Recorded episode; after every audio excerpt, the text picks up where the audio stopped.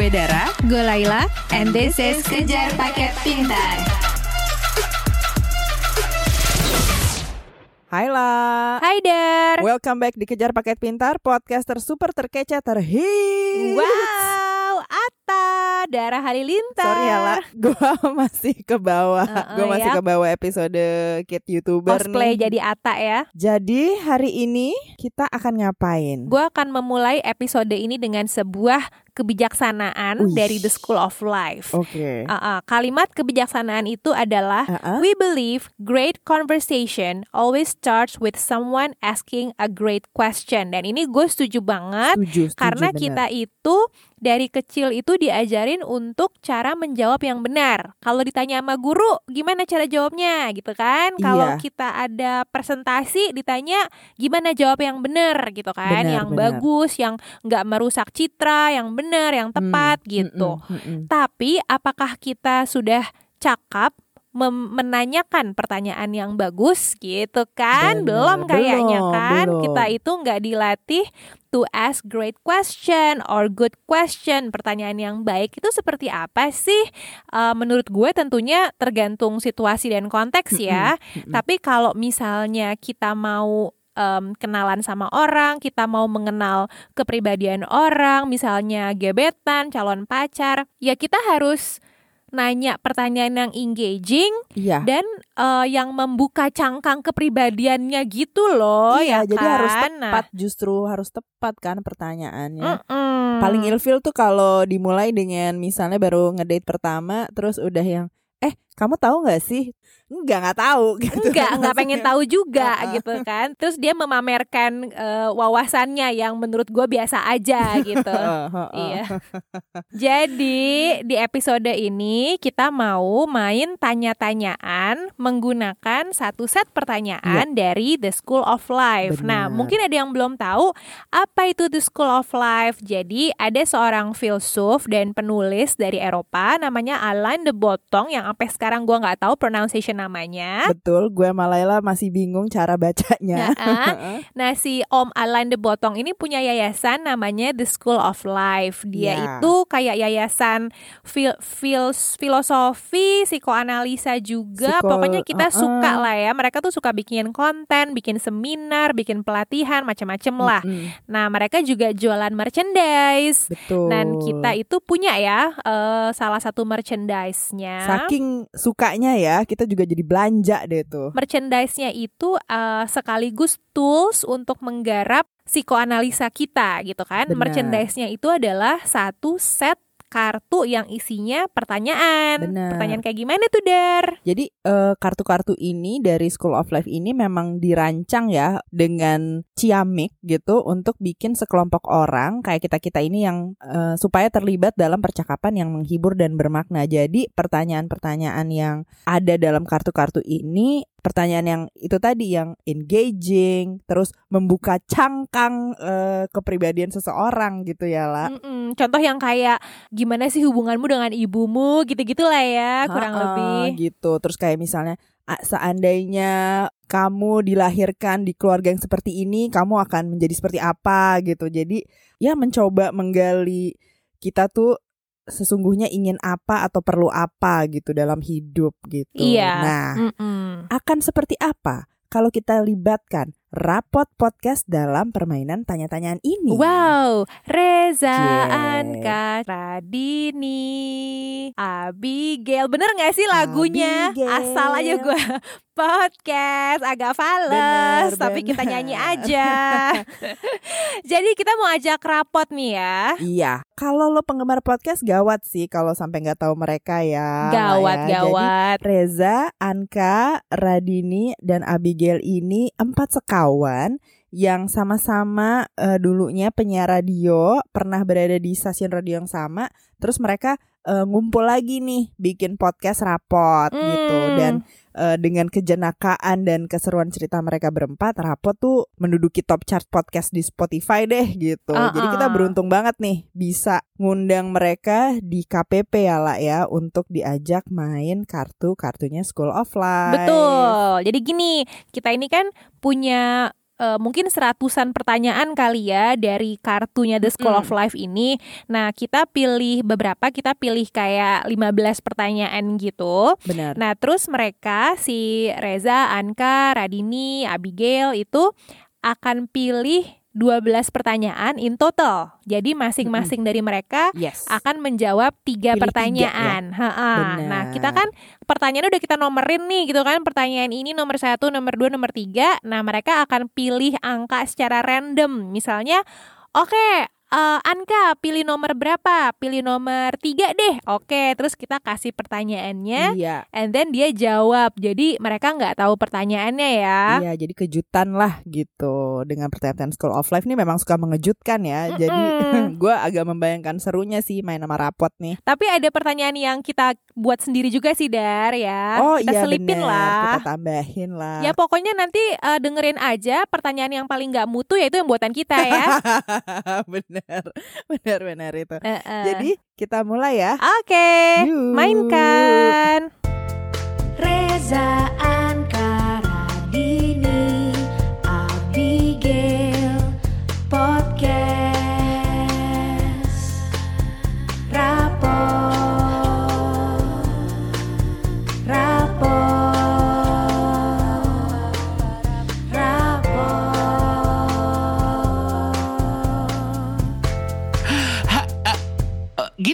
dimatiin melodinya. Ah, lu ngomong rapot aja repot. Rapot! Oke, yang pertama kita kasih kesempatan buat Abigail. Abigail pilih angka dari 1 sampai 16. Oke. Punggung basket loh Wah, punggung basket gue lima. Oke, nomor 5 ya Abigail. Siapa sih fans terbesar lo? Kayaknya saat ini anak gue. Sarjana Karena benar-benar cuman diciluk ba aja dia ketawanya sampai wah gitu. Karena dia kalau nggak ketawa, bisa nggak dikasih asi sama lu. Oh, ada ancamannya ya. Oke, yang kedua Anka. Silahkan Anka. Oke aku mau nomor 11 11. Jadi di setiap role kita dalam hidup kan kita kalau bisa kepengennya jadi yang terbaik nih. Entah jadi karyawan terbaik, eh, pasangan terbaik, podcaster terbaik.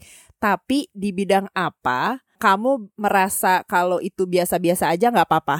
Eh, Googling Eh, kita kemampuan googlingnya bener-bener milis Iya, gitu. ini ada sedikit eh, pengalaman hidup di mana kalau kita bilang kakak coba deh kak cari deh restoran yang baru-baru aja hadir dan enak itu di Iya, mana ya? di gitu. Senopati gitu kan. Ah, Ah. biasanya kan aturan kalau googling, oke, new restoran 2018 gitu Iya. misalkan ya di, di tahun itu 2018. Dia bisa kayak restoran baru enak 2018 Senopati Senopati. gitu. di dekat Senopati Nah, misalnya. jadi jadi benar-benar yang dia orang tanya, Heeh. saya ketik, ya yang keluar ya itu saya kasih coba Jadi kasih saya kasih eh, gitu. dia bukan mencari, dia dear diary. iya iya. Dia tuh kayaknya lebih ke notulen ya. Aduh kurang deh googling kita sih. Oke, next Reza Candika. Alright, aku pilih angka dua. Oke, apa yang paling bikin lo frustrasi dengan media sosial? Nah, Gue gue pengen jawabin berita kopi. Boleh, boleh. Siapa tuh yang mau jawab? nah itu Candika ada- dulu ya. Ah, jadi karena waktu itu aku sempat bilang bahwa kalau sekarang eh semua orang ngepost seputar berita COVID rasanya wajar ya karena memang lagi COVID. Cuma mungkin ada beberapa orang yang aduh jadi nggak cocok karena mungkin angle-nya diambilnya dramanya atau diambil judulnya yang clickbait banget sehingga membuat lo sebagai penikmat sosmed jadi deg-degan gitu kan. Makanya waktu itu aku sempat saranin em, kalau ngomongin seputar follow berita mungkin lo bisa follow satu aja. Hmm. Mendingan kita aja yang ngatur diri kita gitu. Contoh ada teman yang suka nge-repost berita COVID dan eh, ditambahkan dengan opininya gitu ya. Kayak ah parah atau apa. Yang membuat kita yang baca juga jadi deg-degan gitu.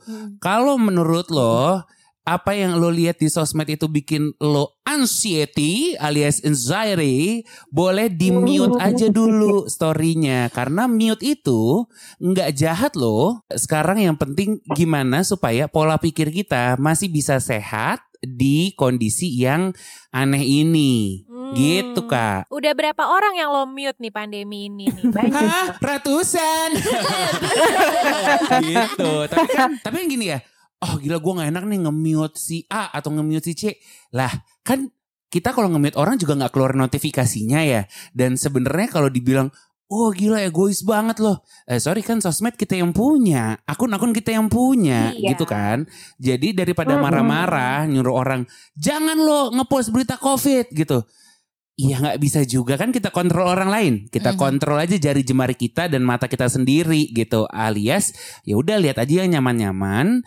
Terus kalau tetap mau terupdate sama berita covid, boleh aja lo ngefollow satu akun berita yang emang dia tujuannya adalah memberikan in- informasi gitu. Pa- pada dasarnya kan emang eh, berita kan yang ngasih info. Hmm. Cuman kan ngegorengnya aja orang yang suka beda angle yang Iya. kadang ngebuat orang jadi deg-degan gitu kan. Benar. Betul. Tinggal dipilih aja yang emang dia memberikan informasi aja gitu. Karena menurut aku sekarang gini, kalau lo orangnya deg-degan, lo orangnya anxiety, follow berita berita ada 10 biji. Terus follow teman-teman lo yang suka nge-repost ada 20 orang. Lu dalam satu waktu ada 30 story aja lo lihat. Meledak nggak tuh pola pikir lo kan gitu. Ya.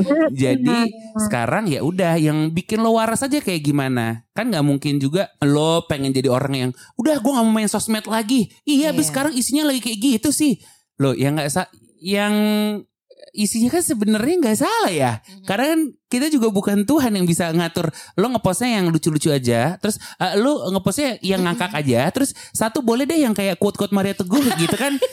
kita nggak bisa ya ngatur-ngatur gitu. Jadi mendingan kita aja yang atur diri sendiri. Ada nambahin, Din, Gel? Ah, udah panjang banget jadi retweet aja. Ibaratnya kalau Spice Girls rekam nih. diam, diam, diam, diam, tiba-tiba punya butik aja. Tiba-tiba tinggal sama David Beckham ya. Oke, Radini silahkan nomor berapa? Aku Ya. mau nomor eh, 8. Kalau lo lagi traveling ke sebuah tempat, eh, pilih mana ya? Bisa makan-makan enak tapi nginep di hotel busuk atau makanannya tuh fail semua tapi hotelnya bagus. Yang penting hotelnya bagus tapi makanannya standar aja juga gak apa-apa. Dari mulut Radini rekomen ya. Iya, Dia iya, suka iya. rekomen makanan. Tapi jangan sampai kok gue lagi mau mandi airnya keruh. Karena kalau makanan kita bisa cari sampai penjuru negara tersebut. Iya. kita push eh, kemampuan kita mencari untuk Benar. mencari makanan yang enak tapi yang yang penting eh, hotelnya yang nyaman yang enak. Jangan sampai dia ngeblow, Atau jangan ngeblow listriknya jepret begitu. Ah, dia nggak bisa Oh, itulah. Atau malam-malam ada yang mandi sendiri di kamar mandi kan males juga ya. Amit-amit. Jadi mendingan puasa lambung deh gitu. Yang penting tidurnya bisa masuk ke alam limbo gitu kan. kita bawa rendang aja dari rumah juga nggak apa-apa. Iya. Oh, bawang goreng. Nah, oke, Oke, next kita kembali. kembali ke putaran pertama. Eh, Apa? Kembali ke Abigail ya lah ya. Iya betul. Aku pilih nomor tiga. Oke, nomor tiga nih ya. Bagi lo, kematian yang baik tuh seperti apa sih? Wah, gila, deep banget nih. Aduh. Itu bukan gue tuh yang ditanya. Menghela nafas ya Eh, yang pasti dalam tidur. dalam tidur. Oke. Kelilingi dengan orang-orang yang disayang boleh, sendiri nggak apa-apa. Tapi eh, kalau bisa sih nggak ada rasa sakitnya gitu. Jadi memang karena udah waktunya aja, misalnya eh, ya udah dalam tidur selesai gitu. Tapi gue nambahin waktu itu Abigail pernah bilang meninggal yang enak adalah meninggal ketika lo habis melakukan hal yang lo suka. Betul. Habis manggung, Iya. tiba-tiba dipanggil Iya, iya. gitu. Jadi Atau kesan terakhirnya tuh sebenarnya eh, adalah hal yang baik yang kita sukai di dunia ini gitu. Kita Mm-mm. pernah cerita ya di rapot juga. Hmm, memori terakhirnya tuh happiness. Iya, tapi pro- kalau prosesnya sih mudah-mudahan yang eh, enak aja deh gitu. Nggak pakai menderita kalau bisa ya. Betul. Walaupun itu mungkin akan mengagetkan ya eh, orang-orang lain. Asal ya kalau tua sih nggak apa-apa ya. Pas tua deh. Ditambah request.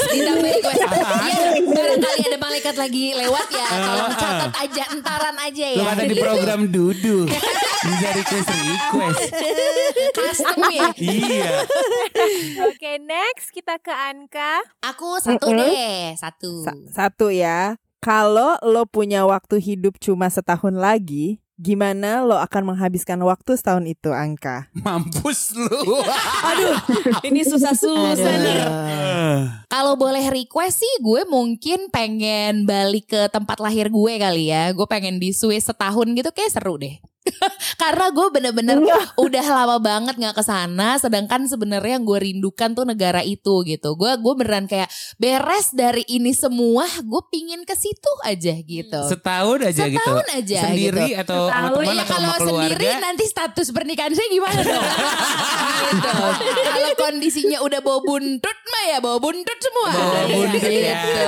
Iya sih Jadi kalau lo boleh membangun request. hidup selama setahun di Iya, Swiss gini, bersama keluarga. Bener. Kalau emang itu dicoba, ya takutnya pulang-pulang juga gak ada duit ya. Kalau Iya. setahun emang beneran gak punya duit lagi gitu ya. Iya, iya, Mau iya, gak mau iya, di sana aja kalau udah setahun mah. Sekalian dihamburin ya. Heeh, tapi di tempat Iya. yang tepat. Kalau boleh gimpi mah gitu. Oke. Next, Reza lagi ya. Aku pilih angka 7. Ih, gue. Ih, Ih. gue tadi mau ngomong. Gue juga berikutnya mau Ini tujuh. kayak banyak nih yang pengen ngejawab nih. juga. Boleh loh kalau Oke. yang lain mau ngejawab ya. Apa yang bisa bikin lo nangis? Aduh gampang banget bikin gue nangis. Lokasi aja program-program minta tolong gue juga nangis. Dia Reza nangis kalau lagi eh, ini denger apa namanya Aceh apa? Iya, eh, lagu-lagu Aceh. Lagu-lagu Aceh gitu. Gini kak, gue gue kasih tahu ya, gue tuh orangnya empatinya gede banget. Jadi waktu SD atau TK, gue lupa gue umur berapa, tapi gue masih kecil deh gitu ya. Terus lagi malam takbiran, ya. Nah, lalu ada bunyi-bunyi takbir gitu kan. Allahu Akbar. Nangis gue kak. Wah, tersentuh hatinya. Padahal, gue pikir-pikir dosa gue juga kayaknya masih minim ya gitu. Tapi di momen itu gue gue sampai ya ampun, gue udah ngapain aja ya di sini gitu. Lu tau nggak gue pernah nangis gara-gara lagu apa? Lagu apa? Layang-layang.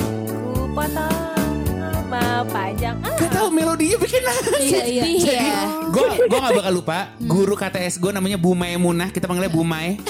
Dia lagi nyanyi itu, gue nangis. Iya, iya. Tapi gue nangisnya nggak still di spotlight ya. Iya. Bu Mai lagi nyanyi tiba-tiba gue nangis. Kenapa? Kenapa? Iya. Menurut gue. Ya gitu. Gue beneran yang kayak, kok gue pengen nangis ya? Iya, Jadi lu iya. tetap ngasih spotlight ke Bumai ya, Iya. tapi lu menangis dalam diam. Iya. Jadi lu tersayat karena nadanya kali Iya. ya. Untuk diri sendiri tangisannya ya. Jadi gue tuh, aduh lo kalau nyuruh gue nangis tuh gampang banget. Gitu kak. Pasti kalau nonton apa mic pelunas eh mikrofon pelunas hutang tuh udah bercucuran air mata tuh ya. Gak usah ditanya. Kalau itu mah bukan bercucuran air mata pingin daftar kak. Oke, kita ke Radini. Silakan Radini pilih nomor Aku pilih nomor 9. 9. Oke. Kalau lo lagi sedih, lo pengennya dihibur atau di convertednya gimana sih? Oke, dihiburnya didengerin ceritanya, temenin sih sebenarnya. Martini. Si Martini gak disebut? Enggak. Oh, enggak. Dulu, dulu. Enaknya Radini dapetnya pilihan ganda terus sih. bukan esai ini. Kita kita esai ini. Bener juga ya. Iya. Berarti love language-nya Radini ini quality time gitu kali ya? Eh, iya, act of service. Orang Hmm, mesti effort oke. ya. Berarti nemen, oh, ditemenin itu kan eh, merupakan effort dari orang itu ya, gitu. Rada emang suka minta gitu loh kak kali ya. Eh, Minta effort dari orang gitu loh kak. Lo juga act of service. Eh ribut ribut ribut. Sama aja ahlak lu berdua. Oke. Kita Oke. sekarang ke Abigail lagi ya. Ya, ini udah Oke, pilihan Abigail. ketiga nih ya. Aku pilih eh, lucky number 13. 13. Lagi number 13. Oke.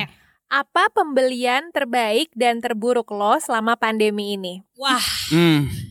Jujur jarang banget Lo belanja. lo nanya ke orang yang salah sebenarnya Iya. kak. Aku jarang Oke, oke. Siapa yang tepat menjawab ini? yang Reza cocok nih. Anka sama Reza Candika bisa sih. nih. ya, ya, yang kedua-duanya tuh adalah shopaholic tapi untuk yang tidak bermutu ya. Bener kayak yang dibeli tuh ada-ada aja gitu. Bener kayak sendok takaran kopi padahal nggak ngopi tapi menurut aku lah ya di rumah sih harusnya ada ya gitu. Padahal Iya. sekarang juga nggak kepake begitu. Bener. Asal harus ada aja gitu rasanya ya. Iya, ibaratkan kayak di dapur ada pisau, ada garpu, ada kali sendok takaran, eh, sendok takaran kopi sih ngomong sendok takaran yang ini loh kayak terigu. Bake, iya Buat masak kue. baking. Gitu. Yang sekarang udah setahun nggak pernah kepake.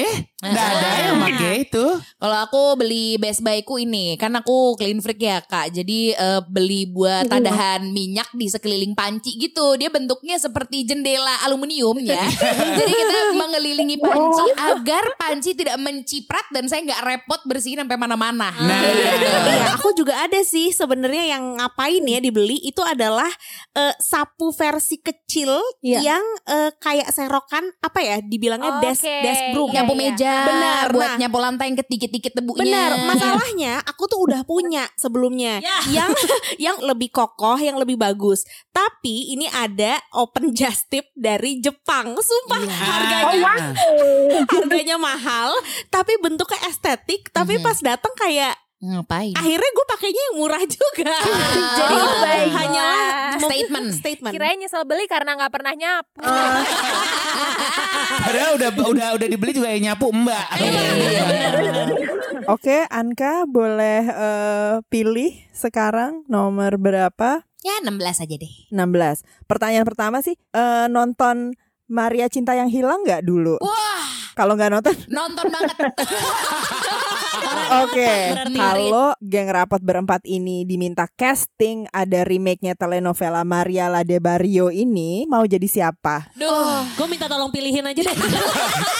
Nah kalau gue ada satu bagus buat lu Gel. Iya, yang mana? Ciripa. Tapi dia di Baik Karita kan? di Anggel. Iya, Baik. baik loh. Putih. Iya. Ini bener ya? Bener. Pendiam. Dia juga nggak banyak tingkah. Dan Itu hewan. iya, iya. Gue udah curiga nih kayak binatang piaraan nih jangan-jangan nih. Jadi siapa ya? Jadi aku tentu kayaknya jadi si itu dong, Maria Marianya. lah. Iya lah. Maria tuh yang dulunya Gembel. Iya. Di mana nasibnya bagus ya. Tapi kan akhirnya mesti dapat yang, Happy yang ending jatuh dia. cinta sama dia kan Dia orang diangkat Iya, derajatnya Oleh suaminya begitu. yang kaya. Bener. Dia tidak sukses karena dirinya sendiri. Tergantung ya kalau emang konsep cewek leha-leha sih mungkin Iya. senang jadi Maria gitu. Dia seperti takdir yang kena giveaway gitu ya. Oke, kita bisa langsung beralih ke Candika. Silahkan pilih angka terakhir. Angka 10. 10. Dalam aspek apa lo pengen lebih baik dari orang tua lo? Hmm, gila. Apa ya? ya yang terbaik aja lah kak.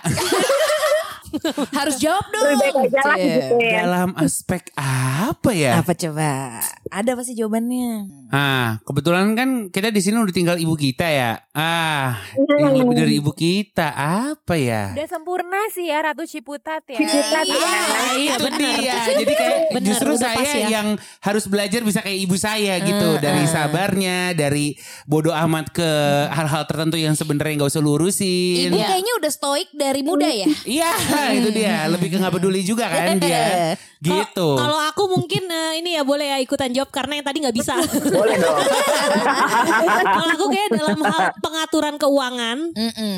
Karena dulu mungkin belum banyak informasi seperti sekarang gitu ya. Jadi eh, kayak dana hari tua dan lain-lain tuh rada membuat sandwich generation. Walaupun itu bukan salah mereka karena Bener. eh, lack of information gitu ya. Jadi taunya tuh cuman bekerja eh, tapi mungkin melewati menabung, melewati investasi gitu-gitu kali ya. Sama sih gue juga gitu. Makanya dulu kita berdua punya villa ya di puncak sekarang.